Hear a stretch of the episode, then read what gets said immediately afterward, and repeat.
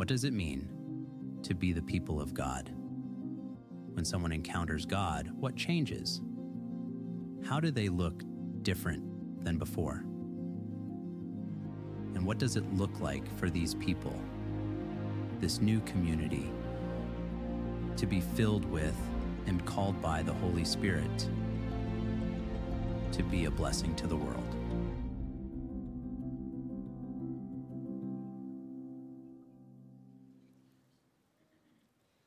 Good morning. morning. Welcome to Browncroft. So great to have you here with us this morning as well as online. So glad that you are joining us as well as we continue our series on Acts this morning. A new community is the section that we're in right now. And this morning, I'm going to be talking about a life changing relationship with Jesus. That's where we're going this morning. Mike already set it up in the announcement. I didn't even ask him to set it up, but he set it up. It's beautiful. I love it when uh, the ball is placed on the tee like that for you. And that's what we're going to be discovering this morning what that truly means for us. Uh, before I do that, though, I, I love listening to people's stories. That's one of my favorite things, to hear the stories of how God has worked in people's lives. Some of us here this morning have pretty dramatic stories of life change in Jesus.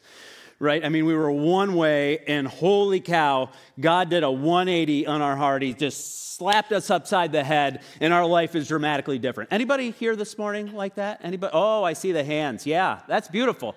That's beautiful. Those are great stories. That's amazing. Some of us are more like gradual. God just gradually takes us into a relationship with Him. And, you know, before you know it, one day you wake up and you're like, wow, I think I'm following Jesus now. And, and it just kind of continues like that. Some of us here um, started following Jesus when we were maybe four or five years old. We don't remember a time when we weren't following Jesus. For me, I grew up in a Christian house, but I didn't decide to really follow Jesus. My life wasn't really changed by him till after college. Each of us has a different story, and this isn't elevating one way to come to Jesus over another. Each one of us has a beautiful story of God working in each, in each of our lives in a unique way.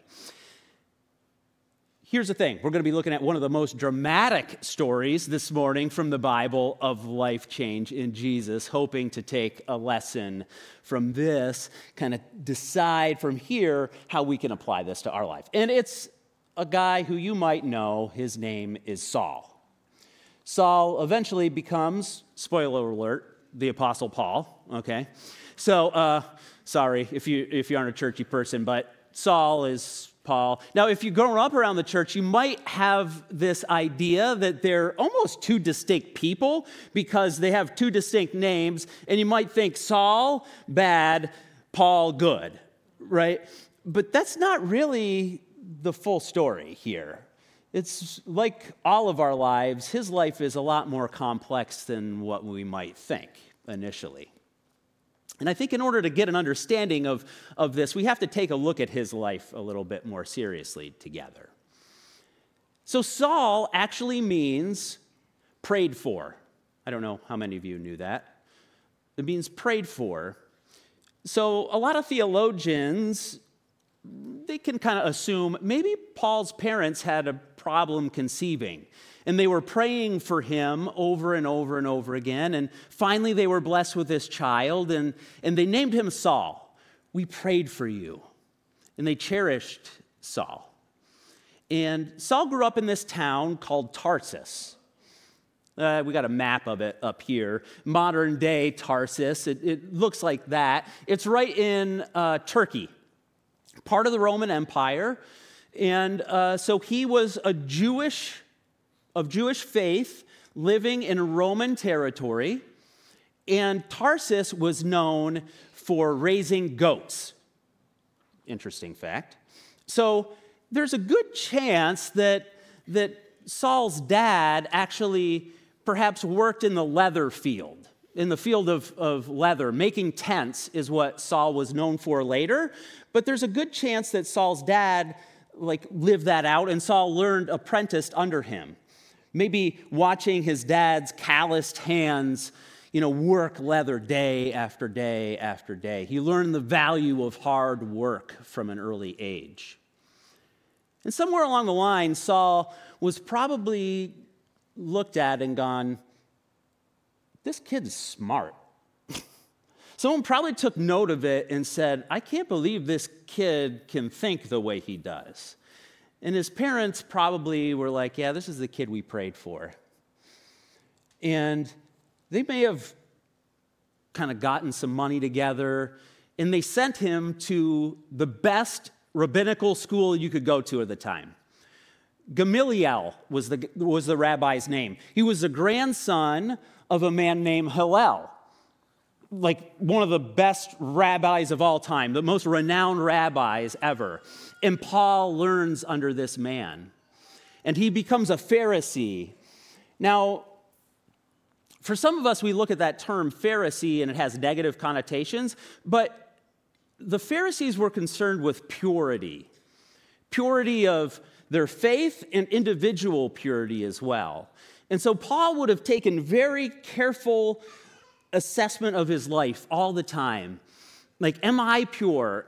Am I, is, is this, is this community of faith pure? And, and he didn't want it to be uh, kind of defiled by the Gentiles that were surrounding the area.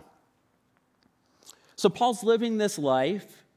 He's developing this sense of, of kind of piety, if you will.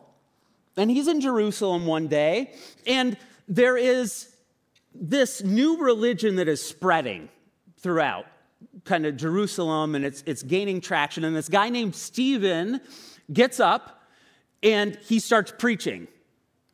And he, at the end, says, This man named Jesus is the Messiah. This is revolutionary. Not just revolutionary, it's blasphemous to Paul. And so he has to stomp this out. And people pick up stones and say, We're going to kill Stephen. And they lay their coats at the feet of Saul. Now, Saul is this driven man, hardworking, really committed to God. And he goes all in. As a matter of fact, he goes so far all in that this is where we're going to find ourselves today. Let's actually look at Acts 9. We're going to start in verses 1 and 2. It says this. Meanwhile, Saul was still breathing out murderous threats against the Lord's disciples. He went to the high priest and asked him for letters to the synagogues in Damascus, so that if he found any there who belonged to the way, whether men or women, he might take them as prisoners to Jerusalem. That's how committed Saul was to following what he believed was God's will for his life. So, this word, this phrase in there, he's breathing out murderous threats. It's an interesting phrase. It's actually not breathing out, it's breathing. Interpret it breathing out because that makes more sense, but it's actually breathing. It's like the very life that he gets is murderous threats. It's he's taking in murderous threats and he's breathing out murderous threats. That's his way of operating in the world. I'm an 80s kid, so I kind of envision it like Darth Vader, right? like he has a Darth Vader mask on. It's like murderous threats, murderous That's that's Paul or Saul at this point. That's that's that's how he's living in the world. He's that committed to stomping out Christianity. So committed to stomping out Christianity that he's going all the way to this booming city called Damascus. Let, us show you where that is on this map. Okay, so you go to Jerusalem, you got to go all the way up there into Damascus. Okay, uh, how far is that? That's 150 miles approximately, that journey. That would be like from walking from here to Toronto. That's how committed he is to stomping out Christianity, or the way, as it's called at that point. All of these people who are, are say Jesus is the Messiah. So now imagine going all that way. 150 miles, walking from here to Toronto. At first, you're probably full of adrenaline, right? Oh, I'm to get him. I'm to get. And then somewhere in, along the way, you're like, okay, I got to start plotting. He's got people with him. How are we to round up all of these people? And, and he's still breathing in murderous threats, breathing out murderous threats, breathing in murderous threats, breathing out murderous threats. He's committed to stomping this out because he thinks he's doing the right thing. It's not that he thinks he's doing something evil, he thinks he's actually following God by doing this. Murderous threats in, murderous threats out. We, Saul himself, later on, about 30 years later, gives a, gives a peek into this section of his life. In the book of Philippians, he talks about his own character during this time of his life. He says this If someone else thinks they have reasons to put confidence in the flesh, I have more. Circumcised on the eighth day, like I came from a very religious family, uh, of the people of Israel, of the tribe of Benjamin. My lineage is perfect. Um, a Hebrew of Hebrews. I'm the poster child for what it means to follow God. Um, in regard to the law, a Pharisee. I had my doctorate in theology. As for zeal, persecuting the church, I would kill to do the right thing. As for righteousness based on the law, faultless. Holy cow. We should look at that and go, like, I don't think he's lying here. He's saying, he's saying, this was my resume. I follow, you know, the Ten Commandments? Yeah, did them, followed them. Yeah, you know, all the other like little sub laws in there, Leviticus, you ever try to read through that and follow all of those laws? Yeah, did it all of it. And he says that he's followed it all, but yet there's something wrong. Because you can follow all of that and still have your heart in the wrong place. And Paul came face to face with that reality in his life. I know what it's like to work hard too. Um, to gain it to look to gain acceptance in all sorts of different areas. And a lot of my life was spent working hard. I, I you know, and, and that's recognized in society. Uh, in business, when I was in that world, you know, I was 17 and people were going, we should train this guy in management. Come on, let's, let's train you. You know, because this guy works hard. Um, academics, you know, I was kind of worked hard in academics. I could, I could make a name for myself there. But really, where, where it really hit home for me was sports. I just, I love sports, and sports was a place for me, more than anything else, of gaining acceptance. That was where I got a lot of acceptance and community from, was playing sports. But now you're gonna have a tough time believing this, but I was never the biggest guy on my team. All right, never. I've never played on a team where I was the biggest guy on the team. But I could do one thing more than anybody else. I determined this from pretty early on. I could hustle. Oh man, I could hustle. All my heroes were hustlers. You know, Pete Rose in baseball was one of my heroes. Charlie Hustle, you know, head first. Like that was, so playing baseball, I went into college and I played baseball into college, and that's what I did. I hustled. I hustled, hustled, hustled to make the team. And then when I was on the team, I hustled, hustled, hustled. That was my way of life, was hustling. Hustling, though, after a while, it's a great thing, but after a while, it taxes you. I know, I've been there. And not just in sports, in life as well. And Paul was there too. We'll pick it up in verse 3. It says this As he neared Damascus on his journey, suddenly a light from heaven flashed around him he fell to the ground and heard a voice say to him, Saul, Saul, why do you persecute me? Who are you, Lord? Saul asked. I'm Jesus whom you, pers- whom you are persecuting, he replied. Now get up and go into the city, and you will be told what you must do. He has this boom encounter with Jesus, and he realizes, oh man, I got this thing way wrong. Not just a little wrong, like way wrong. And here's, here's the first point life, life change starts with a wake up call. certainly for Paul in, in his case, but for us too. Life change starts with a wake up call. Because Paul finds out here that what Jesus says in Matthew 25, whatever you do to the least of these, you do to me, he finds out that that's actually true. And he, having grown up you know, around the scriptures. He had to memorize what we would call the Old Testament, huge portions of the Old Testament. He knew this was God showing up. He would have remembered stories like Moses at the burning bush, like Elijah being tucked in the cleft of the rock and God meeting him in that space, like uh, Jacob being wrestling with God and getting a new name. He knew I don't know, this is a new experience, but this is God. He says, Who are you, Lord? And the answer is Jesus. That had to totally upend him in his way of, of thinking. You know, we all, at one point in our lives, need a wake up call. Jesus' call isn't just to assent up here, but it's to say, no, I'm going to follow you. Lord, one of the most controversial statements in the early church was Jesus is Lord. That was one of the most controversial statements because people would say Caesar is Lord, but the church said Jesus is Lord. Jesus calls the shots. Not me, not Caesar, not, not anybody else. It's Jesus calls the shots. Um, I remember having wake up calls in my life.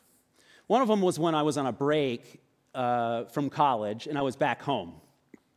And during this particular break, I was, you know, doing my normal hang out with friends thing. I think it was over Christmas.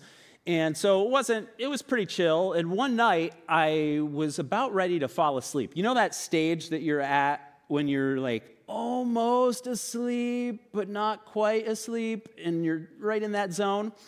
I was in that zone and all of a sudden, on my door, there's like that. My door handle is rattling like this. The mirror on the back of my door, boom, falls off. You want to talk freaked out? I was freaked out. So I'm, I'm laying in bed and I'm like, oh man. I get up. Uh, okay, so I was a, a, I grew up a hunter. Okay, so so I had a shotgun in my room. So so I uh, just a preface here because it's part of the story. But anyway, so so so I, I get the shotgun and I'm standing there behind the bed like this. And I'm, I'm waiting because I'm sure someone is going to come busting through the door. I'm absolutely positive this is going to happen. And I got the gun pointed at the door. And I'm waiting. It felt like, I don't know, three days. It was probably like 10 minutes or so. And I'm like, okay, what am I going to do? What am I going to do? What am I going to do? I don't hear anybody going up the stairs. I don't hear anybody going down the stairs. My, I'm upstairs. My parents' bedroom is downstairs. So I'm like, okay, all right. Like, took every ounce of courage in me, but I'm like, bolt down the stairs with my gun, go into my dad, mom and dad's room. I'm like, I wake my dad up. I'm like, Dad, get your gun. He's like, Whoa! and like, and we and we were going around the house like a couple of SWAT agents or something like that, like going like looking in closets, looking, you know, making sure windows aren't. I said, somebody is in the house. Somebody's in the house, and we're going everywhere looking, and there's no sign of anything anywhere. No break-in, no anything else, and um, my dad said um, I don't think you need your gun, I think you need your Bible. And it freaked me out. I was freaked out. Because I don't know, I mean, I understand if you're skeptical, I get it, because I was skeptical too. But I, there's no earthly explanation of what happened in that moment. I can't explain it. The only thing I can think of at this point is God was trying to get my attention. At this point, looking back at it now, there's no other explanation that I can think of other than God was saying, John, pay attention. The, the first verse that came into my mind was a verse where Jesus says, Behold, I stand at the door and knock. I didn't know it was that violent, but it, it happened. he was knocking. But I had a choice to make. And you can ignore a wake up call. I can speak from experience. Let's see how Paul responds, or Saul in this moment. Verse 7 to 9. The men traveling with Saul stood there speechless. They heard the sound but did not see anyone. Saul got up from the ground, but when he opened his eyes, he could see nothing. So they led him by the hand into Damascus. For three days he was blind and did not eat or drink anything. Second point is this life requires a decision, or life change requires a decision. You got to make a decision one way or the other, when, when Jesus shows up, when you get that wake up call, ultimately it ends up with a decision one way or the other. Will you listen? Won't you listen? Amen. Will you listen? Won't you listen? That's the biggest choice that you have to make in that moment when Jesus shows up. Now, why do I say that choice? Well, if you read the first, the first chunk there that we read, it said, Jesus gives him a command. He says, Go to Damascus and wait there. Now, Saul could have told the companions he was traveling with, I don't want anything to do with this guy. Let's go back to Jerusalem. You know, but but he was humbled. He came face to face with Jesus and he said, There's no other way, there's no other response I got than obedience in this moment. This, I got to obey him. And so they do. They take him to to Damascus into the city where he sits for three days. Now imagine what's going through his mind during three, those three days sitting in darkness, humbled by the experience. What have I built my life on? Like, I've killed people for this. Like, would I ever be, would I be accepted anywhere? Like, he's praying, he's fasting, it's a sign of repentance that he's, that he's demonstrating here. But he has a decision. You know, I had this point in my life as well where I had to come face to face with, I have a decision to make. Like I said, it was after I graduated college, but um, I just kept on reading the Bible. For some reason, it was almost like I was drawn into something. I don't know if you guys have had this experience or not. Some of you maybe have. It's, it's like I was drawn into something beyond myself. I, I can't explain it. I didn't have a reason for like reading the Bible or like listening to Christian music, but I just started doing it. And it was just like this just I was caught up in learning more about Jesus.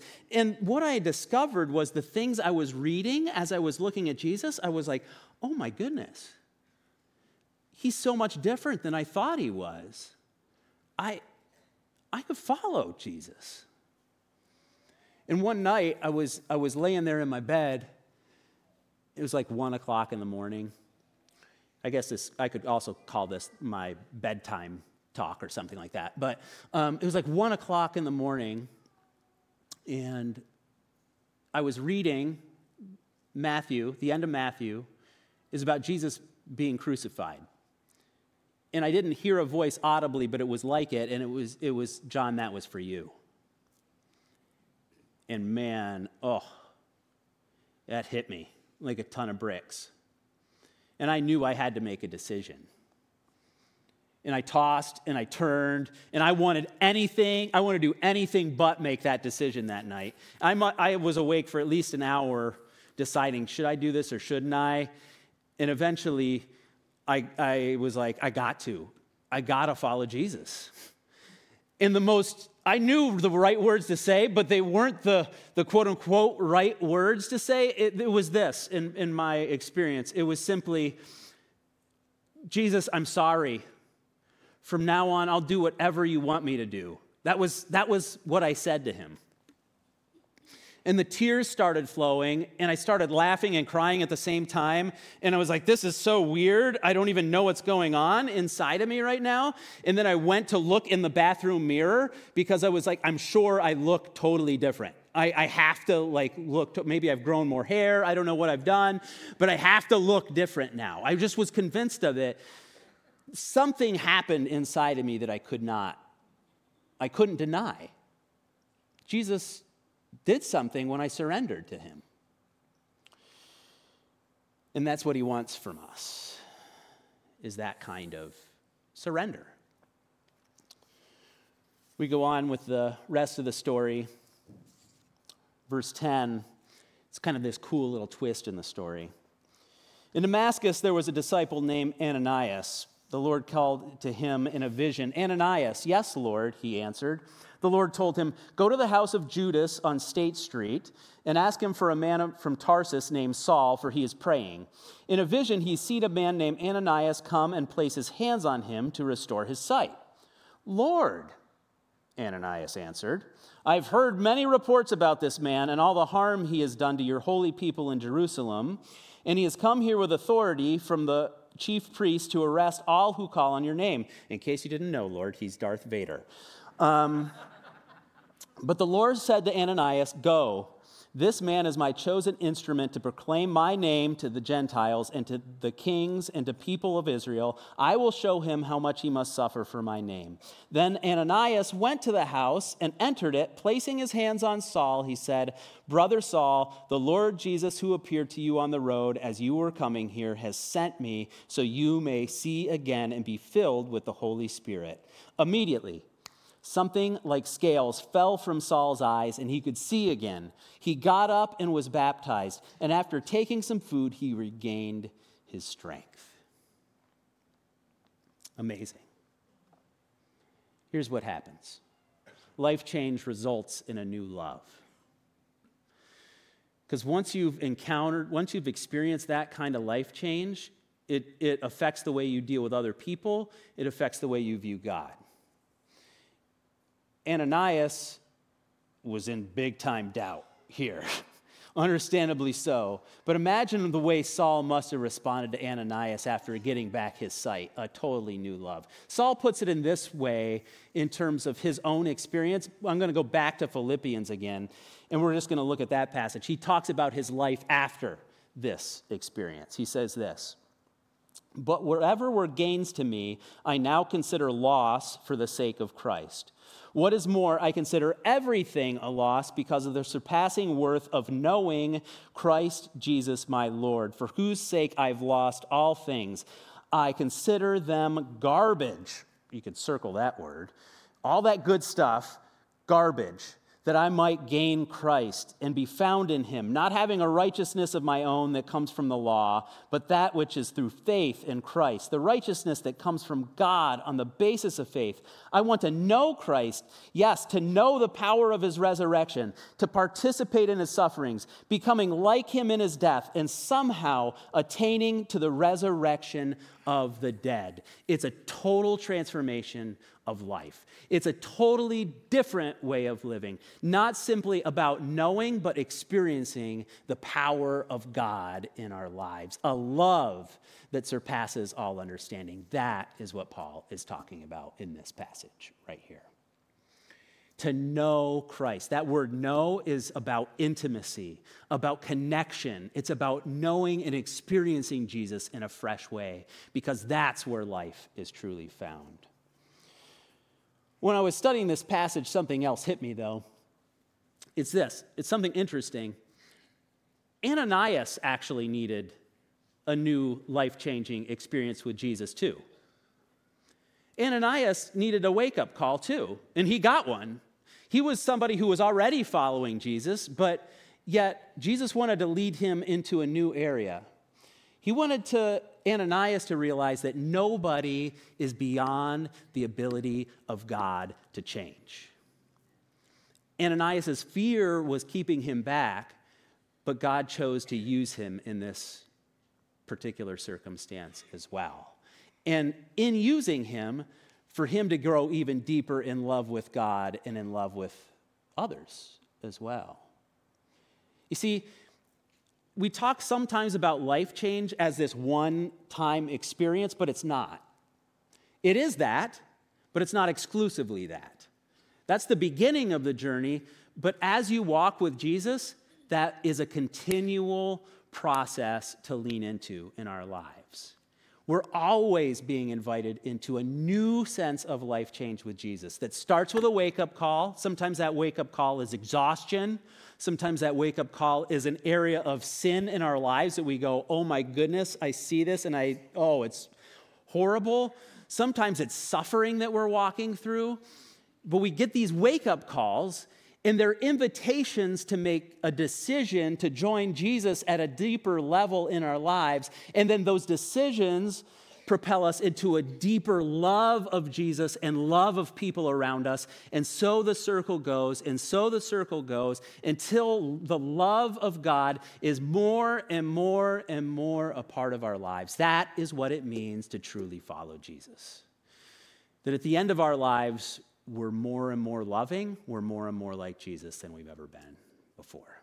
That's the ultimate goal. The ultimate goal isn't to just gain more knowledge for knowledge's sake or just to do good things for to do good things. It's to be a loving person transformed into the image of Jesus. I wish I had time to go through all the conversions in my life with you all. I could tell story after story of all these little places of conversion that God had to do things in my life. Like my first one was like my the call on my life and and like what am I going to do for a job? I remember having this, this goal money wise I had in my life. Like when I reach this goal, I'm going to, money wise per year, I'm going to do this and this and this. That's what I had in my mind. Uh, I have not reached that goal yet. So um, it's okay. It's, I've gotten better things. Jesus has provided for me in ways I couldn't even describe to you all. It's better. What I have is better, but I, I didn't see it at the time. I needed to learn to love people that were different than me. Oh, my Lord. Oh, I could tell you stories, and some of them where I had arguments with God. A lot of, sometimes smack, just, you know, just letting God have it. I needed to address core fears in my life that were holding me back in my relationships. I needed to call them out and, and address them. And I needed to learn how to forgive even if life was painful. These are just some of the things the conversion moments in my life that, have, that God's led me through. But here's my guess God's working in your life too. I'm not guessing that just out of nowhere, but because I know I've seen this plenty of times. God is at work. He's at work in your life as well. And I want to take just a moment just to sit in that, okay? This morning. Because sometimes we get so busy with the noise that we forget that God's at work. And we forget to pay attention to Him at work. So I'm going to actually ask uh, the, the elders, we've got some elders who are going to come down front here, also some staff members who are going to come down front. I'm going to ask you to come down front right now. Um, but for the rest of us, I just want to close our eyes. I don't want to, like, just no distractions, best we can. And we're just going to sit in silence and ask God to be speaking to us in these moments.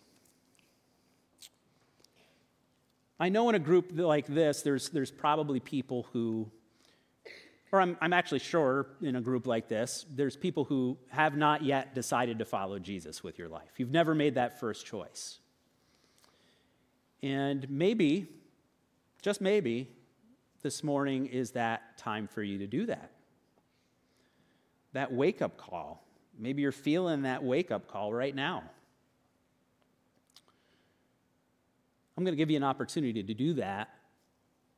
But before I even do that, I, I don't want to neglect the people who have already made that decision.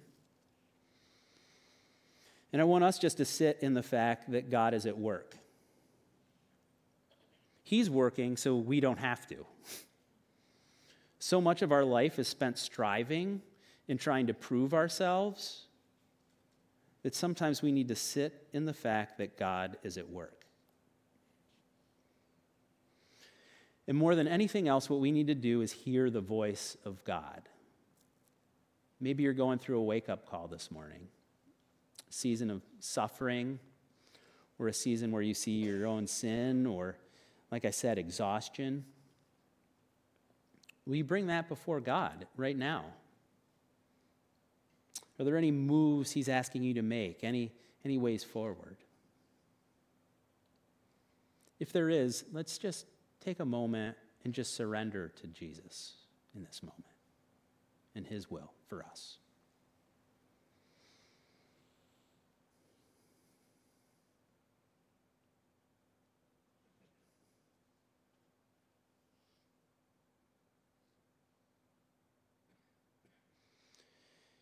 And if you're here this morning and you haven't made that decision yet, that first step on the journey, you can do it this morning. By simply, whether it's praying these exact words or something like it Jesus, I'm so sorry. I've sinned against you. Thank you for dying for me. I accept your sacrifice. And I choose not to live for myself anymore, but to live for you. In faith, not because of anything I've done, but because of everything you've done, I pray this in your name. So here's my invitation for all of us this morning. If God's working in your life in one way or another, maybe you've decided to follow Jesus, I would invite you let someone down here be an Ananias in your life. Just pray over you. Maybe you have something that's really difficult going on in your life right now that you realize I've hit a wall. We all need prayer. Let someone pray for you. This is how we grow in our relationship with Jesus and in community with each other. So that's how we're going to end. I'm going to invite you, if you want, come down to the front, receive prayer. And if, if you're in a space where you say, you know what, that's amazing, I don't need that right now, cool, great. Just going to ask you to leave in silence and uh, create a space in here where people can be prayed over. Thank you so much. I'm excited to see how God continues to shape us more and more like Jesus together. Amen.